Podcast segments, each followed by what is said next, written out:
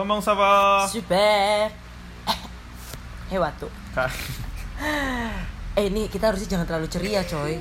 Kan ini tentang Ada yang apa ini? ngeri-ngeri. Oh iya, nanti dikasih ini ya, dikasih Kasih efek-efek, backsound. efek-efek Ya, gitu, efek-efek gitu Harry ya. Potter. Oh sering aku kayak wedi soalnya. Oke, jadi Miliang, bonjour.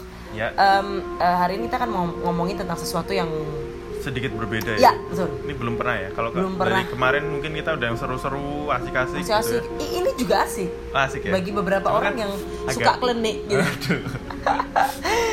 gitu. Jadi Miliang kita sekarang ada di eh, episode Bonjour Georgia de segment Onigo. Onigo, les lieux les plus mystérieux en France. Tempat-tempat yang sangat misterius di Walah. Prancis.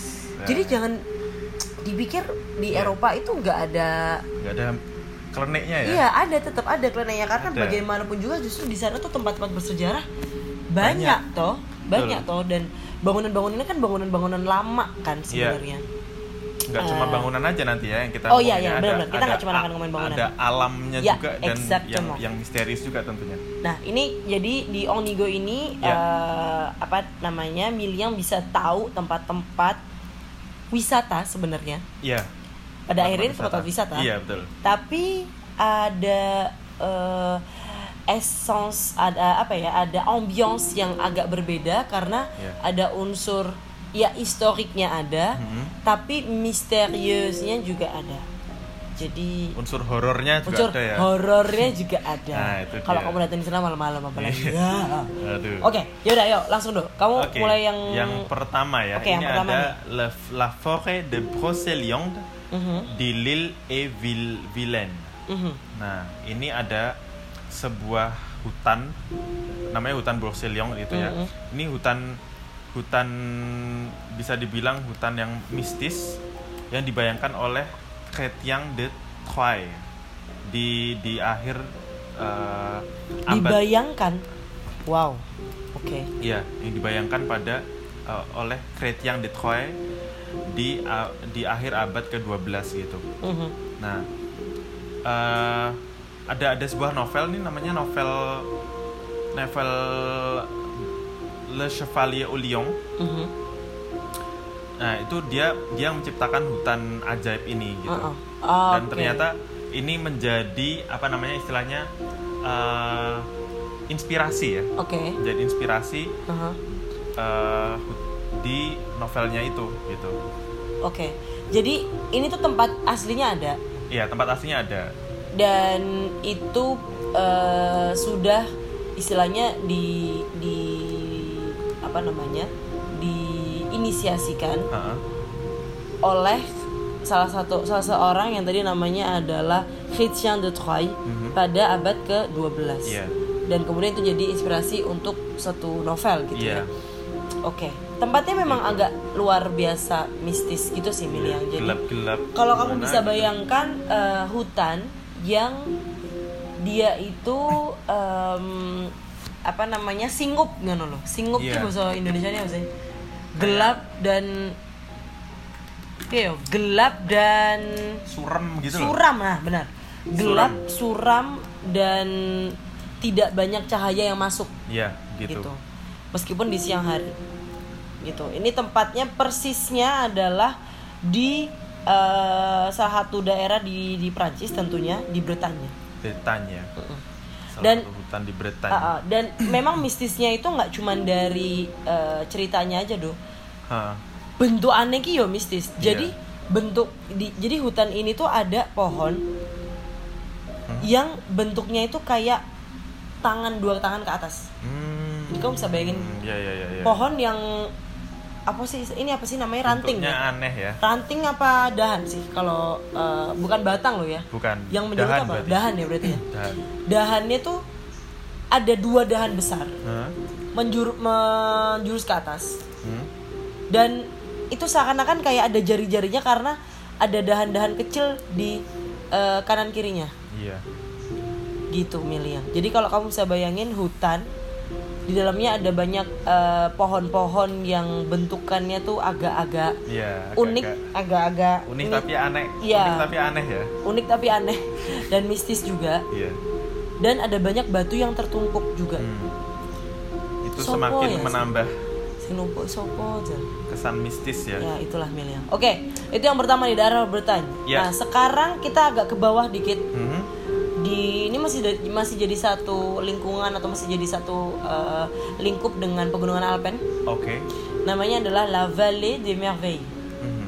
La Vallée des Merveilles itu adalah eh, sebuah istilahnya apa ya sebuah Ini ya. valley apa eh, lereng semacam semacam lereng gitu gak sih Bukan lembah. oh lembah ya Lembah, lembah ya? Oh, lembah lembah Oke. benar yang pokoknya dia agak rendah gitu dataran rendah gitu Iya. Eh, sebuah lembah yang memang dia itu punya sejarah Mhm. namanya aja Vallée des Merveilles Merveille ça veut dire eh, Menakjubkan. menakjubkan ya kan Merveille ça veut dire eh, hal-hal yang menakjubkan Iya. itu kenapa namanya itu karena nama nama ini diambil dari ribuan ukiran yang ada di situ Mhm.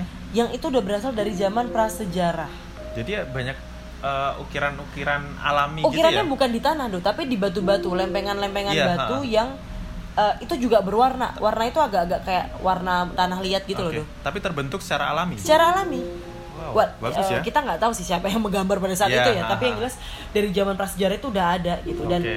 dan eh, ini di, dicapai atau ini ditemukan di lembah Mhm. tepatnya di semak-semak jadi makanya eh, di daerah lembah eh, Minier itu itu lengkap sama landscape mineral yang yang keras atau batu-batuan mineral yang keras yang berwarna agak kemerahan Oke. dari uh, Vallée des Merveilles yang kelihatannya itu ada gitu yang gambar Aha. dan ditaruh dengan sengaja di semak-semak.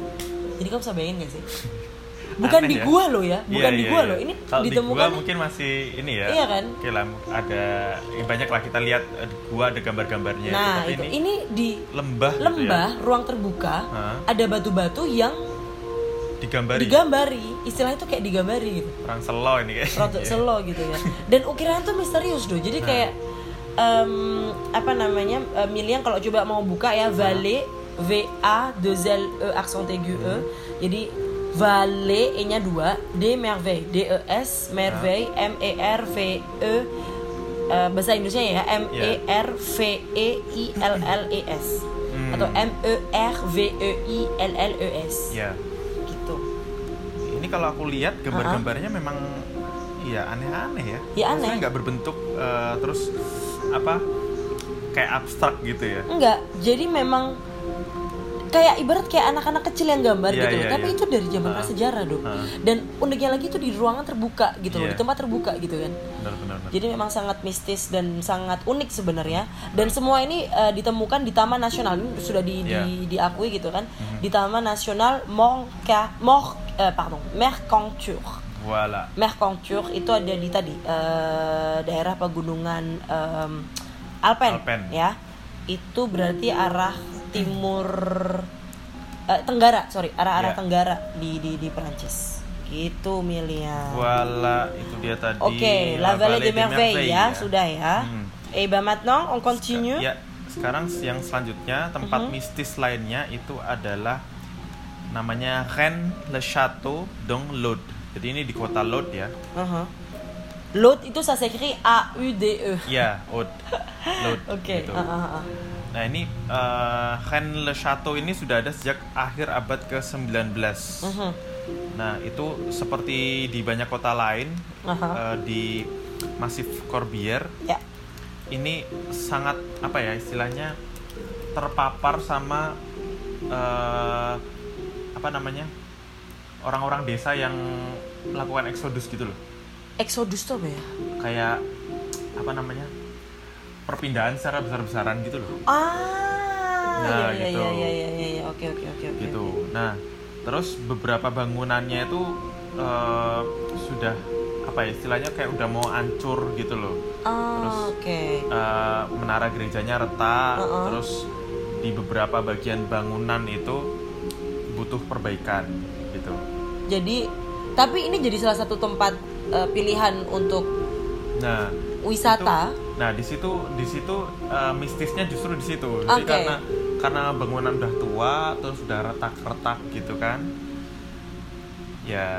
Bisa dibayangkan nah, ya kemudian bisa dibayangkan sendiri ya. apalagi kalau datang ke sana Nah. abis maghrib ngono Nah, Neng- neng itu. Prancis juga ada maghrib sih di Prancis gak ada maghrib gitu Nggak jadi ya maghrib. ya intinya kalau Miliang coba datang ke kota Lod eh, nanti masing-masing nama tempatnya akan kita masukin ke deskripsi ya jadi Ya. Miliang kalau misalnya klik di bagian deskripsi itu bisa tahu karena tahu sendiri dong Eh, Ya. la prononciation et l'orthographe en français itu Ya. jauh ya beda gitu jadi pronunciasinya apa tulisannya gimana memang Ya. itu keunikan bahasa Prancis jadi nanti Ya. Miliang mungkin kalau suka sama daerah-daerah yang mistis-mistis bisa jadi pilihan. Ya. Oke. Bon, Oke, selanjutnya on continue. Nah, ini kalau tadi kita sempat ngomongin lembah yang ada ukiran-ukirannya, Dok. Iya. Nah, ini gua gua. gitu. Oke. Gua apa nih? Gua Eh, Selarong atau? Bukan, gua Bukan Selarong ya? ya mending Bantul. Oh, lah, iya. Gua ini, ya ini ya? letaknya ada di 22 km dari kota Saumur. Aha. Jadi Saumur itu salah satu kota di Prancis juga yang jujur Nah. Kiran nggak pernah Kiran nggak pernah denger itu kota tuh di mana tempatnya tapi yang jelas ya mungkin ya ini ya. Oke, ini mungkin lebih ke pedesaan bener. Nah. Eh, yang jelas daerah ini tuh semacam daerah yang terletak di tengah, kita bisa Oke. bilang. Di tengah Perancis, eh, tepatnya di Pays de la Loire. Oke. Bener-bener di tengah, bener-bener di tengah. Jadi eh, kalau Miliang coba eh, buka gitu ya, coba buka apa namanya eh, peta Perancis itu mungkin agak ya agak bukan ngeri sih tapi eh, agak unik dan agak menarik karena dia terletak di antara ini dok bukan di antara di hutan Aha. di mana hutan itu dilewati sungai Oke. gitu Ya ya ya. Oke, jadi udah ya, kebayang ya, Miliang ya. Nah, terus kenapa kenapa unik dan kenapa mistis? Jadi gini, di eh, gua ini namanya adalah La Cave aux Sculptures de Deneze Soudoué. Alors, panjang sekali. Gua patung Deneze Soudoué, istilahnya dalam bahasa Indonesia. Hah? Itu adalah karya unik, bis- bisa dibilang karya unik yang eh, terletak di jantung situs Troglodyte dan itu adalah situs yang sangat penting. Nah. Nah, uh, patung-patung ini di sini tuh banyak sekali patung. Jadi di dinding-dinding gua itu tuh Iya. banyak sekali patung. Hmm. Karena itu kayak relief gitu loh istilahnya. Ya. Timbul gitu loh dia. Nah. Dan uh, patung-patung ini itu adalah uh, arsip yang bahkan sampai sekarang itu belum cukup terbukti itu tuh gambar di abad 14 eh, di abad 16, Hah? abad 17 atau abad 18. Tapi tapi bikinan manusia atau bukan? Tapi bikinan manusia atau bukan, nah itu juga yang masih jadi misteri. Ah, itu. gitu. Nah, sosok-sosok yang a- waduh gila, Sosok. bahasanya sosok ya. Sosok. Jadi eh, sosok-sosok yang ada di relief atau Iya. di eh, apa namanya patung di Hah? di mana namanya di gua itu di dinding Hah? gua itu, itu tuh dipotong dalam lingkaran. Dan istilahnya kayak seakan-akan terjerat dalam sebuah strip komik pahatan raksasa. Jadi eh, Oke. apa namanya kalau kamu lihat, dok, Iya. itu tuh patungnya kayak nggak selesai gitu loh. Ha-ha. Jadi setengah-setengah. Kadang ada kepalanya aja, ada badannya aja. Jadi badannya di mana, kepalanya di mana, Iya iya iya. iya. gitu loh. Kebayang nggak sih? Ini apa ya? Kalau tadi Kiran bilang pemahatnya aja atau pembuatnya aja belum belum ketahuan siapa. Nah, ini tambah mistis lagi Tambah ya. dia. mistis lagi gitu. Jadi eh, dan kar- kenapa belum ketahuan? Karena se- eh, stilnya tuh berbeda. Kalau kamu lihat, Oke. ya kan? Berbeda dari nggak gini. Jadi eh, itu kan ada serentetan gitu Iya kan, iya iya. ukirannya. Hah? Ukiran satu dengan ukiran yang lain itu tuh beda, Dok. Oh, gaya gaya gitu. pahatannya tuh Jadi- berbeda. Jadi, bisa jadi bukan bukan satu bukan, bukan satu orang, ya, iya bukan satu orang yang atau ini. bahkan bukan dalam satu abad. Pembuatannya gitu. Nah, jadi eh, itu miliangnya, Hmm. eh itu miliangnya, itu miliang. Guanya aku sampai deg-degan ini karena kalau membayangin tuh bener-bener yang Iya. wow. Nanti Miliang bisa bisa cek sendiri ya di bisa cek- Google ya. bisa cek aja sendiri. Cave Sculpture de Deneze. de. Denez- Sudoué. gitu. Nah, itu bisa bisa dilihat sendiri di situ Iya. uh, ukiran-ukirannya di Jadi emang ini. berantakan. Kalau dilihat tuh emang berantakan. Ya. Gak ada proporsi. Jadi ada Hmm. yang kepalanya gede, ada yang badannya kecil dan itu luar biasa kalau kita ngeliat dari segi uh, ars, a- a- art, artnya itu tuh ada iya. artistik dan ini kalau arkeolog arkeolog pasti udah jadi salah satu tempat destinasi juga kan Iya, gitu Oke, itu adalah uh, destinasi yang keempat Miliang ya, Les Cavernes de Sudoué. Aha. Nah sekarang kita yang kelima nih do adalah Chateau de uh, Mont Montségur. Montségur. Itu Oke, ini alam eh, berarti ya, ya? Chateau lagi ya ini ya. Mm-mm. Chateau. Agak unik kenapa? Karena dia terletak di atas bukit do. Oke. Bener nggak? Ya, Montségur ya. Kalau kamu nih kayak- karena kita di sini milih yang sambil ngelihat ya keren ini cuma suara doang kamu nggak Ah. bisa nggak bisa lihat gambarnya tapi itu intinya adalah chateau yang terletak di atas bukit Oke. ya nggak sih Kastil gitu ya. ya semacam kastil yang terletak di atas bukit Hah? Eh, letaknya ada di Ariège. Memang nama-nama desanya itu adalah nama-nama desa yang Miliang mungkin nggak pernah dengar jelas karena ini bukan terletak di kota atau di sangat- daerah yang mungkin kita kenal gitu Sangat kan. jarang mungkin Sangat ya jarang. kalian kalian denger ini. Ya betul. Itu gimana tuh ceritanya tuh Chateau de Montségur Do? Chateau de Montségur ini dia berada di ketinggian 1207 meter. Ini sangat eh, di terletak di sebuah gunung ya, namanya Mont Montségur ini. Dan kastil Montségur ini banyak dikutip dalam teks-teks di akhir abad ke-12 gitu. Jadi eh, tapi kemudian yang melihat eh, apa ya istilahnya kehadiran manusia di gunung ini itu berada di 4000 tahun sebelum zaman kita sekarang nih Buset. Kiranan. 4000 tahun. Betul, ha-ha. Gila. Oke oke. Nah, ini ada ada cerita yang menarik Apa dari dari chateau ini. Mm-mm.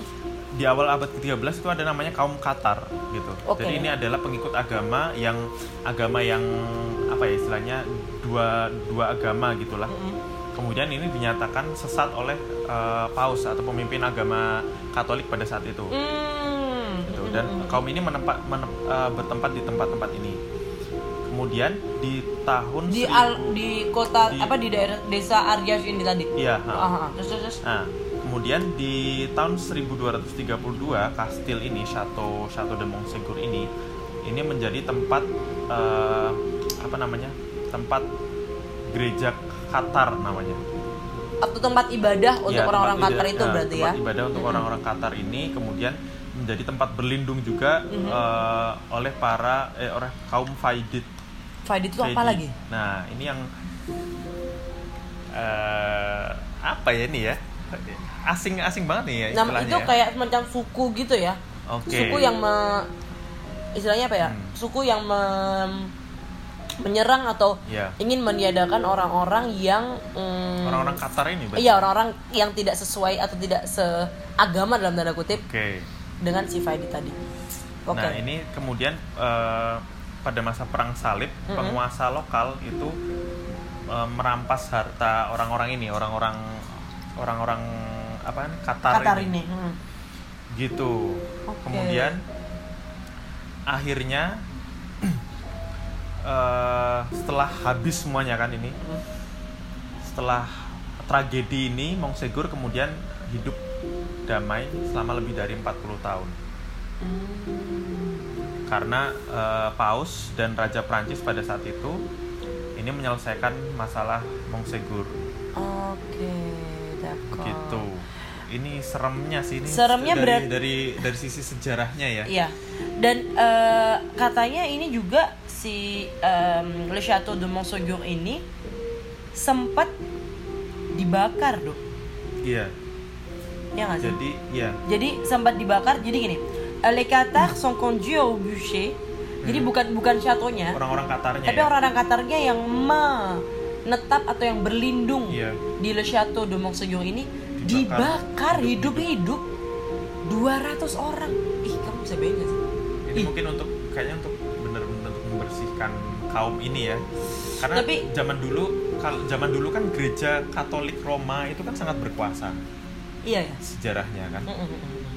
Jadi yang sesat yang melenceng sedikit itu melenceng dari ajaran agama istilahnya itu udah dianggap sesat. Jadi termasuk orang-orang Qatar ini. Tapi itu gila sih. 200 orang, Bo. Iya, makanya ngeri ya. Dan itulah di mana asal dari kemistisan si Le Chateau de Montségur. Horornya tuh di sini ya. Ya, betul. Horornya Apalagi ini adalah di puncak bukit gitu Dan letaknya. ini berdasarkan cerita nyata. Ya. Hah, Oke, Uh, kita oke. berpindah dok sekarang. Ya, Eh, tempat misterius selanjutnya ini Hmm. ada namanya L'Abbaye de Brantôme. Ini Oke. ber- bertempat di Dordogne. Oke. Dordogne. Nah, ini adalah eh, L'Abbaye ben, L'Abbaye de apa namanya? L'Abbaye de Brantôme. Mm-mm. L'Abbaye itu eh, artinya biara ya. Biara Yang ya, betul betul. Jadi ini adalah biara dari eh, Ordo Benedictine atau Ah. Ordo pengikut Santo Benedictus Oke. gitu. Mhm. Ya, ini awalnya sejak revolusi Prancis ini tidak digunakan Oke. karena ini berada di kaki tebing. Kemudian Hmm. orang eh, ada banyak gua di sana. Hmm. Nah, orang-orang di sini bisa belajar tentang s- apa sejarah yang membentuk arsitektur ini, Hmm. arsitektur labainya ini. Mhm. Gitu. Ini ada 33 eh, apa ya istilahnya panel gitu Mhm. yang merinci peristiwa yang mempengaruhi eh, biara ini. Jadi jadi di sini ada ada mungkin kayak- ada kayak gambaran gitu ya. Oh, Ada ya. gambaran gitu. Jadi di sini orang-orang bisa melihat mungkin kayak- Sejarahnya. ya, bisa jadi ini kayak museum juga kali ya. Oke. Jadi sejarah biara ini itu di ditempel di dinding gitu. Orang-orang bisa belajar sejarah. Sejarah biara ini dari situ. Tapi ada unsur mistisnya nggak do? Ini nah eh, unsur mistisnya ini terletak di guanya ini. Oh. Ada di eh, Jadi tuh di gua- biaranya gua- tuh ada guanya gitu. jadi biaranya ini kan ada di kaki tebing gitu. Jadi Ah. sekelilingnya itu ada banyak gua gitu. Oh, oke oke oke. Deket lah istilahnya kalau mau ke gua tuh deket lah. uh-uh. Gitu. Nah, ini ada gua yang di- dikenal dengan nama Jugement Dernier atau penghakiman terakhir. Itu, Itu berarti orang-orang yang melakukan kesalahan pada saat itu. iya. Akan melewati penghakiman ini. Oh wow. Jadi ibarat kayak Lawang Sewu di Semarang kali ya. Iya, mungkin gitu kali. Ih. Tapi nih Nah, mistisnya apa situ. namanya ironisnya adalah dia tuh biara gitu loh. Iya, biara. Oh. Yang harusnya suci gitu Ya kan. harusnya suci gitu ya, tapi kenapa harus ada penghakiman? Bong. Oke, jadi bisa dibayangin ya Mil yang em, ih, bilang mau bayangin. ya. Tapi yang jelas itu Iya. mistisnya luar biasa sih karena perpaduan yang cukup wow gitu ya Iya. antara yang berbau-bau religius dengan Iya. em, Mistis penghakiman mistis gitu. Oke. Hal mistis. Hah, ya. Kita lanjut Mil yang. Yang terakhir eh, tempat ketujuh adalah Hah? Les Fol Les Folies Siffé en Loire Atlantique. Hmm. Ya. Nah, Apa tuh? jadi ini adalah eh, semacam lereng bukit dok yang terletak di lembah Loire gitu. Ya. Lembah Loire yang em, ini merupakan satu mahakarya alam bisa Oke. dibilang yang sejak tahun 1008 oh 1816 sampai 1830 Oke. Itu di sempat direnovasi atau di diperbaiki atau dibangun lagi Iya. istilahnya apa sih kalau dibangun di Direnovasi. jadi di ya di dipugar, gitu ya Dipugar, Nah, iya, iya, dipugar oleh Maximilien Siffé makanya Oke. lah itu namanya Folie Siffé Foli Sive. gitu. Oke. Nah di tahun 1830 itu Maximilian sempat melewati situs ini yang eh, waktu itu tuh sempat hancur, dok. Di tahun Oke. 18, 1816 itu sempat hancur Hah? Eh, dan akhirnya kepada putranya si Oswald namanya Hmm. dia semangat untuk eh, me- Menghias ya. menghias istilahnya menghias kastil yang udah kas- yang udah hancur ini dengan Hmm. tanaman-tanaman hias arborikultura dan tanaman eksotis. Oke. Nah, inilah kemudian yang mengubah si kastil yang Kastil sudah ini. hancur, yang sudah puing-puing, Heeh. itu menjadi taman pohon yang nyata, yang sampai Oke. sekarang itu ada.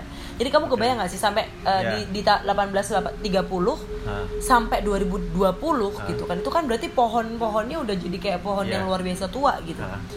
Dan kemudian akhirnya tempat itu ditinggalkan di akhir abad ke-19 dan secara bertahap dikolonisasi wis, dikolonisasi oleh alam, oleh Dikuasai oleh tumbuhan tumbuh-tumbuhan ya. gitu dan akhirnya eh, di tahun 2007 Hmm. eh, kota Le Solier itu membeli situs ini Hmm. eh, dan kemudian diupayakan menjadi departemen Loire Atlantique Hmm. sejak diakuisisi 2007 tadi gitu. Ya. Jadi gini, sorry, Lota Le, kota Le Solier Hmm. itu membeli tahun 1985 Oke. tapi baru diakuisisi oleh diupayakan oleh di untuk Oleh- diakuisisi oleh Departemen Loire Atlantique Ah. ini sejak 2007. 2007 Oke. Jadi sekarang udah menjadi situs istilahnya situs departemental atau situs daerah. situs sejarah ya Situs sejarah. Ya. bayang sih ini eh, kastil Kastil gitu. udah tua. udah tua banyak pohonnya lagi Kastil tertutup udah pohon gini, gitu kastil udah tua dan hancur. Ah. Kastil hancur, jadi udah tinggal puing-puing. Ha, Ditanamin tanaman eksotis oke dari tahun 1830 dan kemudian sekarang di eh, tan ditumbuhi dengan banyak tumbuhan-tumbuhan liar gitu. Jadi ya udah udah bisa kebayang sendiri ya Miliang Iya, itu iya, iya. syuting jelangkung bisa kali di situ gue rasa. setting yang eh, horor-horor nih bisa di sini Oh, gitu.